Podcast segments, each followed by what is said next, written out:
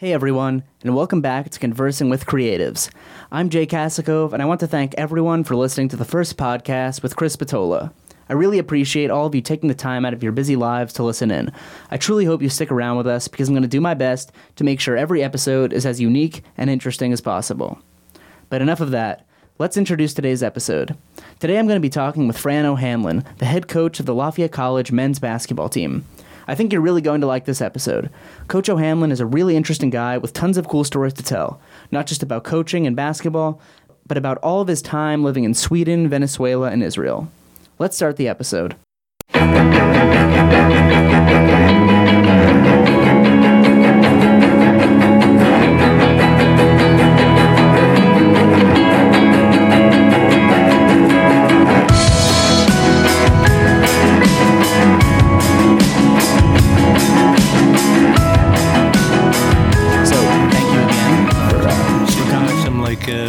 One shining moment music in the background. What goes on That'll, here? that'll that'll take place in the editing room. We'll see. Uh, we'll see how skilled I am with that. yeah. So I guess we'll uh, we'll roll right into it. So, Coach O'Hanlon, it's a it's a pleasure to be with you. It's great to be here in, in your in your backyard here, Jay, or in the basement, I guess I should say. Yeah, the the the wonderful musty basement. It's a sadly it's a warm day today, so it's even warmer down here. So, Coach. Let's take a trip down memory, memory lane, coach, and talk a bit about your playing career. So, as I said, you played at Villanova. You averaged 13 points per game. You were a co-captain in your senior season. You still hold the single season, the, the, the single game assist record with 16 assists in a game. After your playing career at Villanova, you played a year in the ABA, and then you played a number of seasons overseas in Sweden. 1980, you were MVP of the Swedish league. Sure. So, before you were coach O'Hanlon, what was your game like as a player? Well, as you say, I had I have the assist record, and a lot of that is a credit to the people that I played with. Uh, I've I've made some very good passes in my career to people that couldn't make couldn't finish, but I was playing with all Americans at the time. I'm playing with Howard Porter and and Johnny Jones and uh, and and Chris Ford, who's who's in the pros and uh, who was in the pros a long time. So those passes, whether they were good passes or not, they seemed to finish the play. so that certainly made me look good. Uh, and I've been fortunate, you know, uh, played at Villanova when uh, we went to the Elite Eight. Uh, at that time, it wasn't called the Elite Eight, but it's funny because a year after they got rid of me, they went to the Final Two, which also that game was in Houston. So they're going back to Houston for the first time um, since since that time for, to play in the NCAA. Uh, you know, I had the opportunity to play in the pros for a year. I was drafted by the 76ers and also Miami Floridians. Uh, but my time at Villanova was as good as any. That uh, I just loved the school. I loved uh, play for Jack Kraft. Um, we've had a lot of success while I was there, uh, fortunately, and as I said, played with a lot of great players, and and was fortunate enough to continue playing and and playing overseas uh, for a number of years. I also coached overseas. Jay, I coached uh, in Venezuela. I coached in Israel. Uh, I coached an American All Star team for a number of years. So I had a lot of experience. A Baker League announcer in Philadelphia gave you the nickname Rainbow Johnson. Now, I, I don't think I can uh, sort that name out on my own, so I'm going to need a little help uh, with what that means. Well, I was playing, in, and at the time, the summer league in, in Philadelphia was the, one of the top summer leagues in the country. All the pros came back and played in the summer league. Uh, it was different than it is nowadays. You didn't have as long an NBA season, so these guys would play. I played with Earl Pearl Monroe, uh, and on our team in, in the league at that time, uh, we were there was Pothead Pelzer, there was Bozo Walker, there was Showboat Shannon, there was Watusi Card, uh, Shake and Bake Clark, and uh, my name just didn't seem to fit in that league. And uh, as I was going in the league one into the game one day, uh, I said Reverend Sal Murphy was our our announcer for the league. I said it doesn't seem like uh, Fran O'Hanlon is going to fit uh, with this with this league. Mm. And he said, "Well, you shoot those rainbow jump shots. We'll call you uh, Rainbow uh, O'Hanlon." I said, "Well, I think it has to be Jones or Jackson or Johnson." I said, "Rainbow Johnson sounds good." And so this is just on the sideline as I'm getting ready to go in, and he announced Rainbow Johnson in for Pothead Pelzer. And everybody. And at that time, a lot of people would show up at the games, and they all got a kick out of it. And as luck would have I hit one of my first shots, and uh, Reverend Saul said "Rainbow" for two, and once again it stuck, and that was uh, that was the birth of Rainbow Johnson. And I saw this past year they had a TV show, and I don't know who was I forget the TV show, but one of the characters in it was called Rainbow Johnson. It was a woman, and I said, "I think they stole my Yeah, nickname." where's your, where's your credit? Yeah, really. They, they just didn't come up with this, you know. We'll have to we'll have to get on the phone with some lawyers uh, after the podcast. As you mentioned, you played overseas as well. Uh, how do you pronounce the club that you played for in Sweden? Hageby. It was in Norrköping um, at the time, um, and I played there for I, I guess it was about six years. Um, Kenny Grant was the other American. They were allowed. You were allowed to have uh, a couple foreign players on your team at that time, and we were at an interesting club because in Sweden, usually you're going to in Europe at that time they were taking big guys. If you were six eight or above, you had a better chance of getting the job. We had a huge group. The Swedes are obviously a taller people. We had a seven footer, a six ten guy on our team, and so the guy that ran our team uh, wanted a couple guards, and he uh, he hired us, and uh, uh, we were in the second division at the time. And if you know anything about European, whether it's soccer or basketball, you have to win the league to move up to the next league. And my first year in there, we moved up to the first division, to the top division, and we stayed in there. And I think the second or third year we won the league, and uh, it was a it was, it was a great time. It was a they called it the pop sport. It was a popular sport at that time. Everybody started getting on board because handball used to be the sport in Sweden, the indoor sport, and it, and basketball took over. During your time at Hageby, you also coached their farm team Right. while you were playing. How, how, how, how, how long did you do that for, and what kind of hours did you put into both play and coach? Well, yeah, you. Uh, I mean, the playing was a lot because you were traveling. Uh, the coaching uh, of the farm club, it was called Hook, Hook BBCO, BBK, um, and also coached a high school team. But high school basketball is not the same. Some of the team, some of the guys that were on the high school team were also on my my farm team. So uh, I did that for six years. The whole time I was there, you know, when you were professional over there, you had to do something other than just be the professional basketball player. So, um, you know, our days were long. Uh, you know, but it was it was it was a good experience, and you get to uh, learn a little Swedish by uh, hanging out. Not that I, I needed to learn Swedish because everybody spoke English. Uh, sometimes it was uh, strange because I would speak Swedish to them, and they answer me in English. So it was, uh, what's wrong with this picture? So immediately following your final season playing professional basketball, you took a coaching job in Venezuela. Right. You actually won the league title in your first season, but that's a quick transition. So when did you know that you wanted to be a coach? How, lo- how long did you have that swirling around in your head for? Well, I always wanted to be a coach. Since I was in high school, I remember putting in my high school yearbook was what was my ultimate goal, and that was to be a, a teacher and a coach. Um, you know, and and at at the time, and when you're a point guard, you're somewhat of a coach on the floor, so you always feel that you're very much involved in the game. Uh, when I went to, and the guy that got us over to Europe, uh, Jim McGregor, who was an interesting character in his own right. He was uh, he had been a college coach at the University of New Mexico. He went to USC, um, and he uh, he was the first person that started bringing foreigners or Americans to Europe.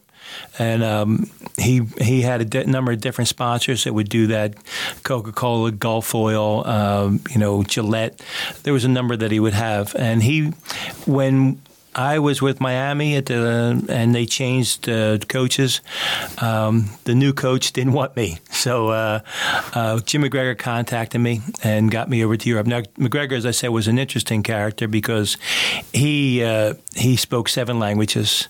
He coached in a lot of different countries. He he sold players. At that time, he would uh, he would sell players and get a finder's fee, and that's how he made his money. Also coached in in uh, Italy for a number, and then he um, he would pay us five dollars a day, and there was a big turnover because you were always selling a player, and somebody else had to come on. So um, when I was done with Sweden, he had coached in South America, in Colombia, and he knew a lot of the people down there. And he said, um, "There's a job opening in in Venezuela. Would you have any interest?" And I said, "Yeah, absolutely." So uh, I went down there and in a place called uh, Barquisimeto, uh, and we were the Panteras de Lara, the Panthers of Lara. Um, and it was a great experience. It, uh, Barquisimeto is about two hours south of Caracas. Um, we won the league title. They had been trying to win it a long time, and we had four Americans. You could play only three at a time.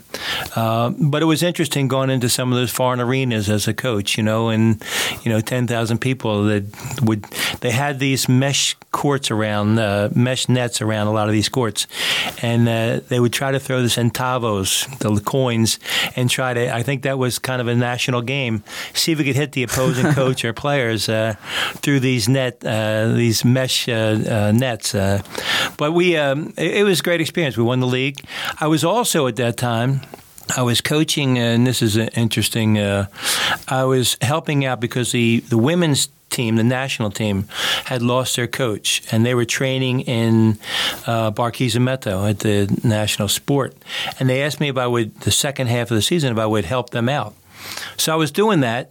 Um, at the same time, I was coaching the men's, you know, Barquisimeto uh, team, and that took a lot of my day uh, because it was a national team. They were going to play in the Pan American Games because they were hosting in Venezuela, so it was going to be interesting for me to be able to coach in the Pan Am Games.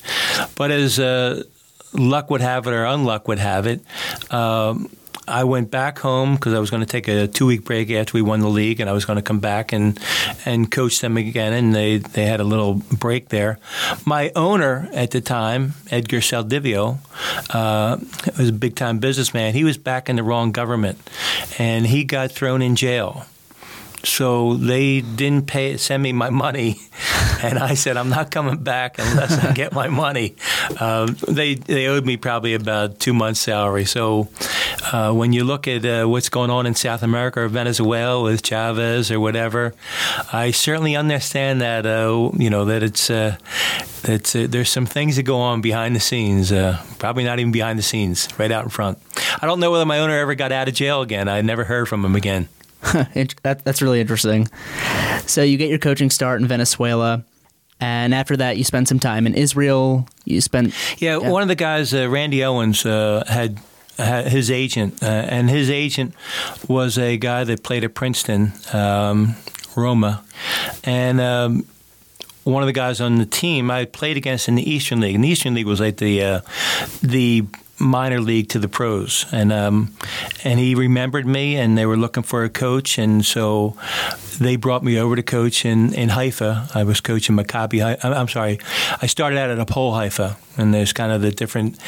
Maccabi is one political party. Hapoel is a sports party, uh, and a lot of the different teams like you have Maccabi, Maccabi Tel Aviv, Hapoel, Jerusalem. So either a Maccabi or a Haifa.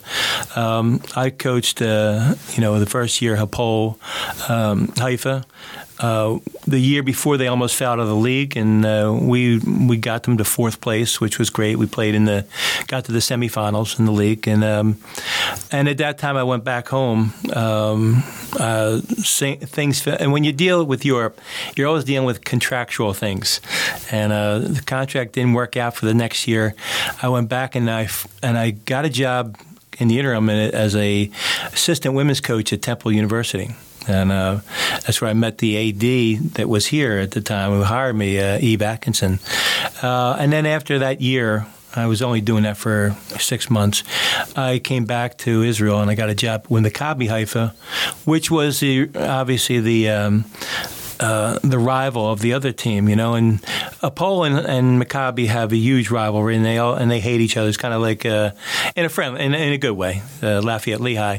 And it was funny because you're in the one locker room and you're going to play Hapoel, and I said, you know what they're ta- you know what they're saying about us over in the other locker room. I was there, uh, you know, uh, so I know what they think of us. and um, but it was a great experience for, it, and I I learned. it's another thing I, I learned another or parts of another useless language for Swedish and Hebrew. You know, I can't learn like I should learn Chinese or uh, Spanish, where most of the world speaks those languages. Uh, there's not a not a lot of people speaking Hebrew or or Swedish. You mean to tell me you don't speak much Hebrew nowadays? Nah. That's, that is shock. that's, sho- that's shocking. Taraba. so af- after that, after some of your time abroad, you're then the high school coach in Philadelphia, Monsignor Bonner High School, after that, you spent some time working for Fran Dunphy at the University of Pennsylvania, yeah. and then you finally end up at Lafayette mm-hmm. where you've been for 21 years in 1995. So you spent a lot of time at all these different levels and all these different places. So what did what did these early early jobs in your career teach you? How did they help you become the coach you are now?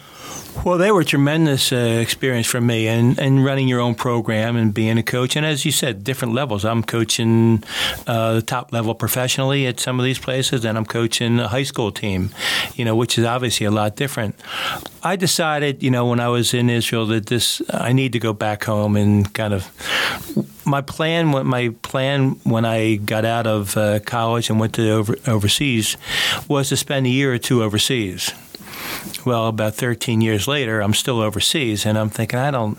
That wasn't my plan. I, obviously, I was having a good time. I was making a few bucks, uh, but I said I, I, always was going to live in the states. I knew that was going to be the case. And you know, it's a funny thing because uh, when I was in Haifa, David Blatt who was the Cleveland coach, he was he was playing for Maccabi Haifa, so we were good friends. And one of the things I said when David got the job with uh, you know um, Cleveland, I I texted him. I said, David, one of us is come a long way from Haifa. One guy's coaching a guy named whatever, you know, and another guy's coaching a guy named uh, LeBron, you know.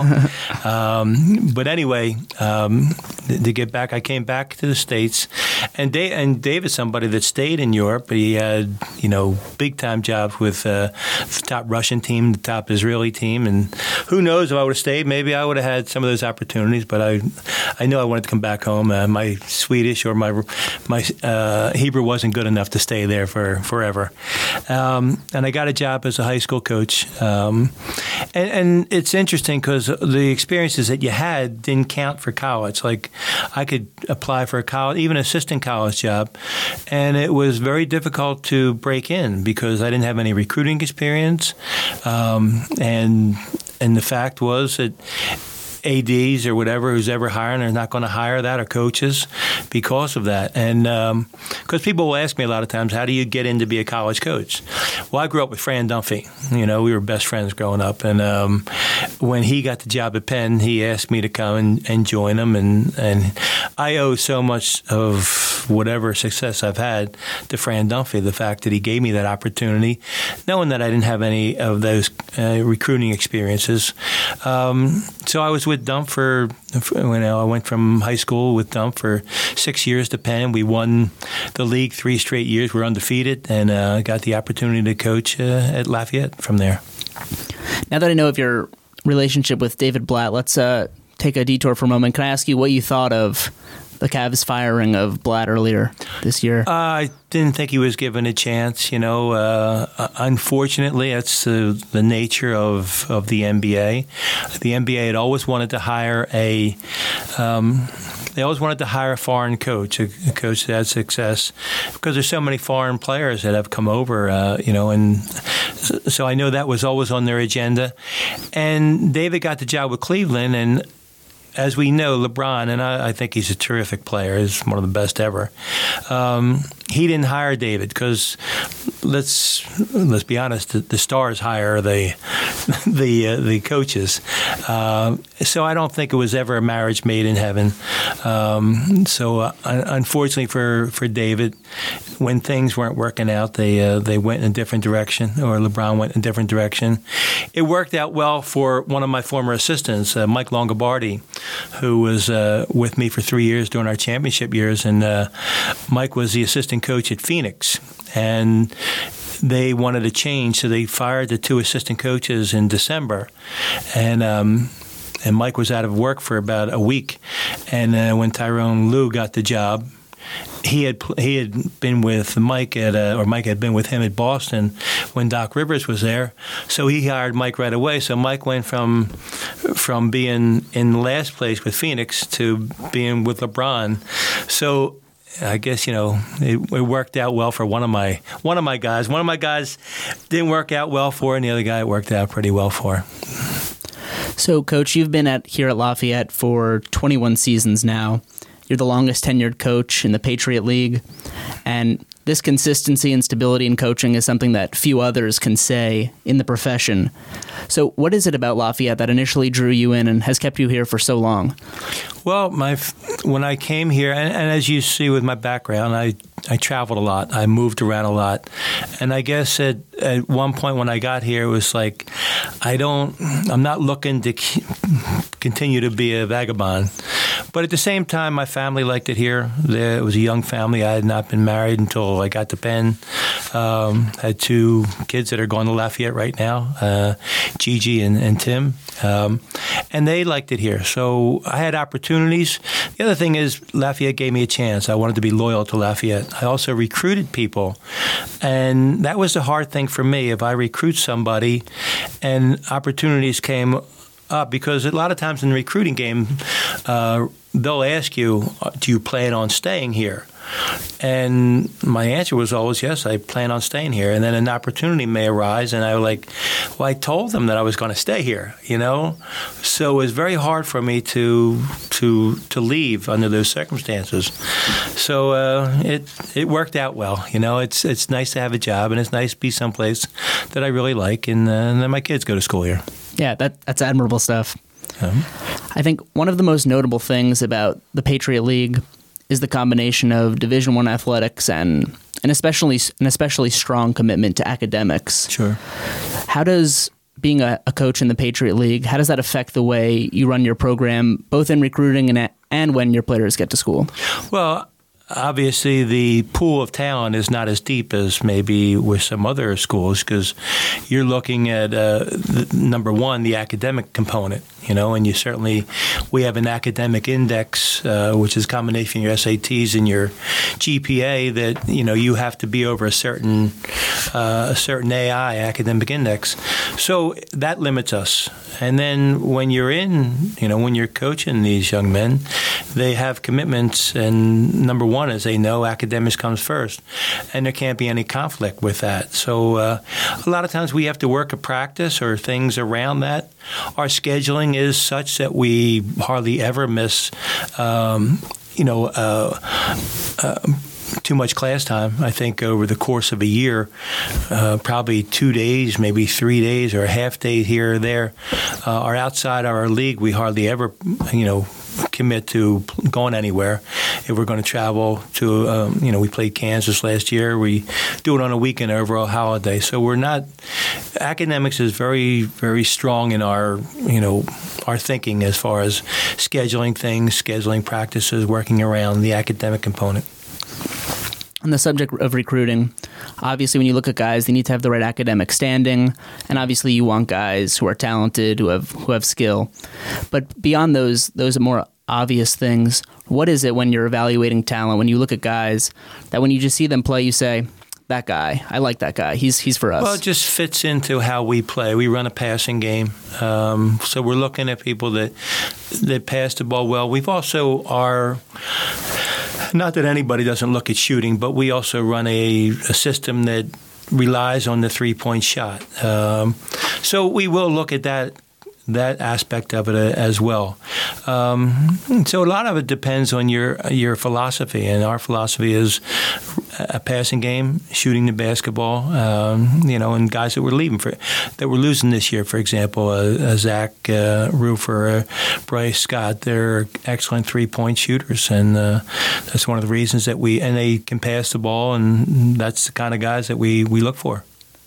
I think one aspect of your coaching style that I think is quite distinctive is the way you handle substitutions. You substitute a lot. Sometimes a guy will play a possession or two and then come right back out of the game, and a, and a new guy will come in. Uh, what is what is it about this that you like? Is it the offense defense? Is it keeping guys well, fresh? Some, sometimes it's that way, Jay. Uh, sometimes it's a matter of, especially early. I like to give all of our guys a feel. They all practice hard, uh, and I like to give them a feel for the game. And I think it helps in their development. Um, one of the things that happens, let's say, if you don't give anybody a chance to ever play, and then all of a sudden somebody gets in foul trouble, gets hurt, then you're going to them and you're saying yo, you, I know we haven't shown any trust in you, and now I want you to get out there and and do something, you know. So I try to give them that opportunity, you know, within the context of we are trying to win the game. Uh, if they've done the right thing and they're working hard in practice and they fit into what we're looking for and they know what we're doing, um, I will try to give them you know those opportunities. And then sometimes you know it comes down like we had, for example, Dan Trist. He used to get in foul trouble all the time. So I tried to give him some defensive plays off because I knew that if he picks up that second foul uh, early in the first half, that then he's gonna it's gonna take away some of his aggressiveness. It's so if he picks up that first foul in the two, first two minutes, I know he's not going to last too long unless I get him off the court from time to time and uh, and that's a, and that may be with some other some of the other people that we we we work with. It's really interesting that you say that you use lots of substitutions as a tool in player development. Mm-hmm. Uh, I was going to ask you about about that, given that in college basketball, player development is huge, especially at a program like Lafayette, where guys are staying all four years. So, other than your substitution strategies, what else is it that you and your staff will do to help guys along in their player development? Well, we're competing, uh, as we just talked about, on. Uh, on a level against some teams that maybe some of our guys haven't been recruited uh, to those schools, you know. Um, so I think development is a real key in can we compete with these teams? And you always want people that are coachable, that are willing to work hard, and I think we've gotten that. That take to coaching, and their development is so development individually, development within our system uh, is key to any success that we've had. And you know, if you go back, like you look at uh, our last year's team that won the championship. Um, I think someone like Joey Ptasinski, for example, he he had one other scholarship. You know, um, nobody else in the Patriot League. He's a thousand point scorer, and you know, a lot of it's him. Seth Hinrichs didn't have any other scholarships. You know, now he's from a small town in Minnesota, so maybe not as many people saw him. Uh, Dan Trist didn't have that, but those guys, they their work ethic was great. They uh, they did great in the classroom, uh, and they wanted to develop, and they, they got better and better, and you know, obviously we won the championship. Let's talk a little bit about this past season. Mm-hmm. You guys had a tough year. You were six and twenty four. mm mm-hmm. You went through a stretch where it was a little over a month between wins. What is a season like that when you don't feel the the effects of of winning? What does that do to a team?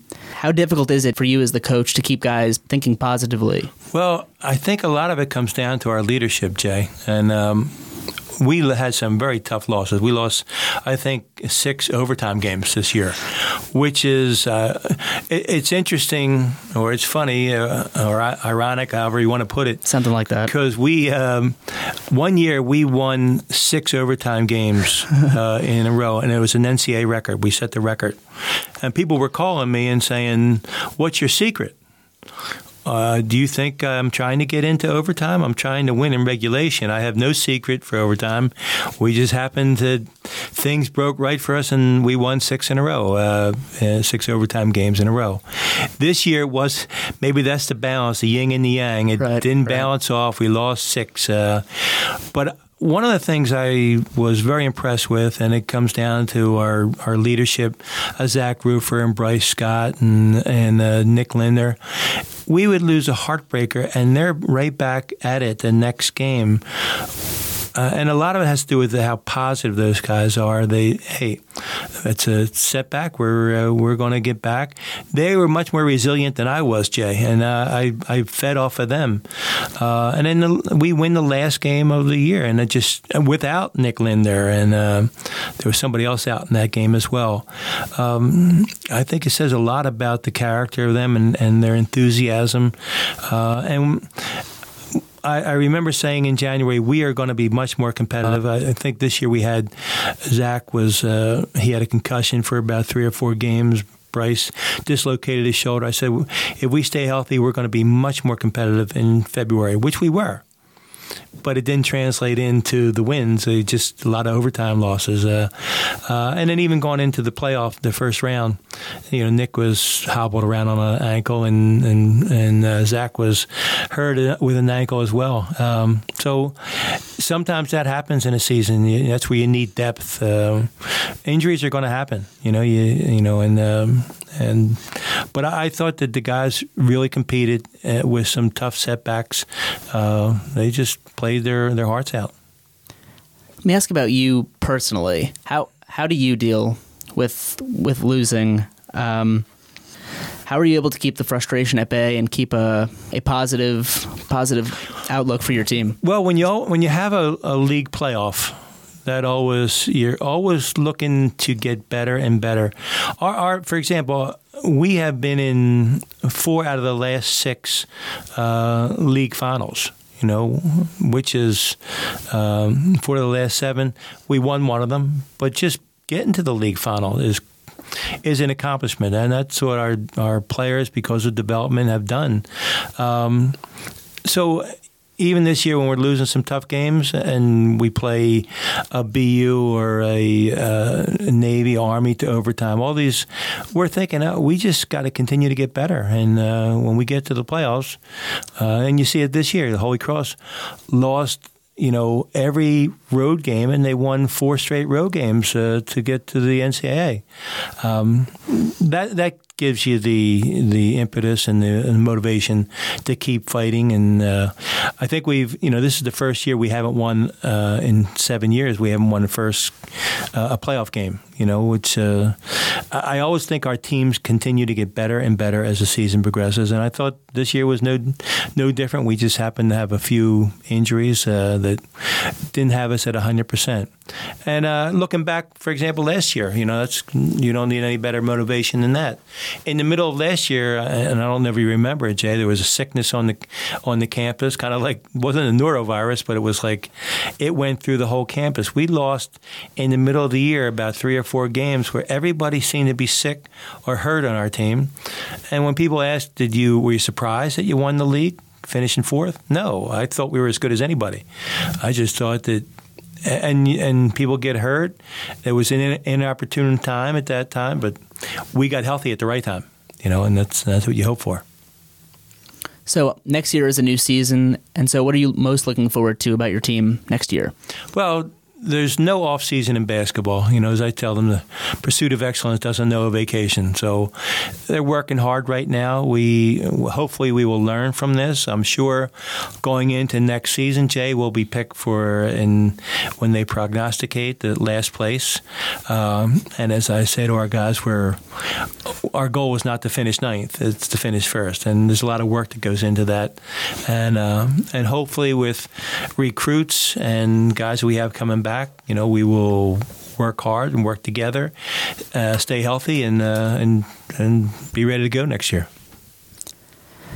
Coach, what do you look for when you're putting together a staff of coaches? When you're looking to hire a new assistant, what do you look for? Well, people that love the game, that are committed to it. Uh, but then you're looking for loyalty. Uh, I just had a young man in our uh, office yesterday looking for a job. And this is a time of year, Jay, where so many people watch the NCAA and they see Jay Wright with a beautiful $5,000 suit, or Rick Pitino, and they say, I want to be a college coach. Uh, they don't look at my $100 suit, you know, Jay, but uh, they. Um, they look at that and say, oh, "This is great that people are being interviewed," and and um, and as I said to the young man, I said, you know, you got to get into this business for the right reasons. That you love the game, you love to help kids develop. You know, that because there's not going to you're not all going to wear five thousand dollar suits. Uh, there's going to be uh, there's going to be a lot of dues that you have to pay, um, and, there's no guarantee because uh, if somebody said you you're going to work hard for the next five years and you're going to end up at a high level, that's not the case. You got to love it for. Uh, so you're looking for people that are dedicated that love the game. Loyalty is huge factor. Um, for me, most of my assistants either have been people that I know uh, or one of my friends, a Fran Dunphy or somebody, recommends them highly. Because uh, I get so many, and as I said, I get so many resumes across my desk from very qualified people, just like when I was trying to get a job, you know, uh, back, way back when. So I certainly empathize with people that want to get in this and how hard it is. Uh, but at the same time, you know, if I don't know you, or I don't, if somebody else doesn't know you, don't come recommended. Because uh, I look at some of these resumes and I think I'm I'm glad that I don't have to go against this guy in trying to get a job because it's a very impressive resume, you know. But at the end of the day, I got to hire somebody I'm really comfortable with that, that comes recommended, and um, and so that's how I, I approach it. Coach, I want to thank you very much for spending your time with us. This was this was great. Real pleasure to talk with you. Oh, you're welcome, Jay. All right, thanks again, Coach.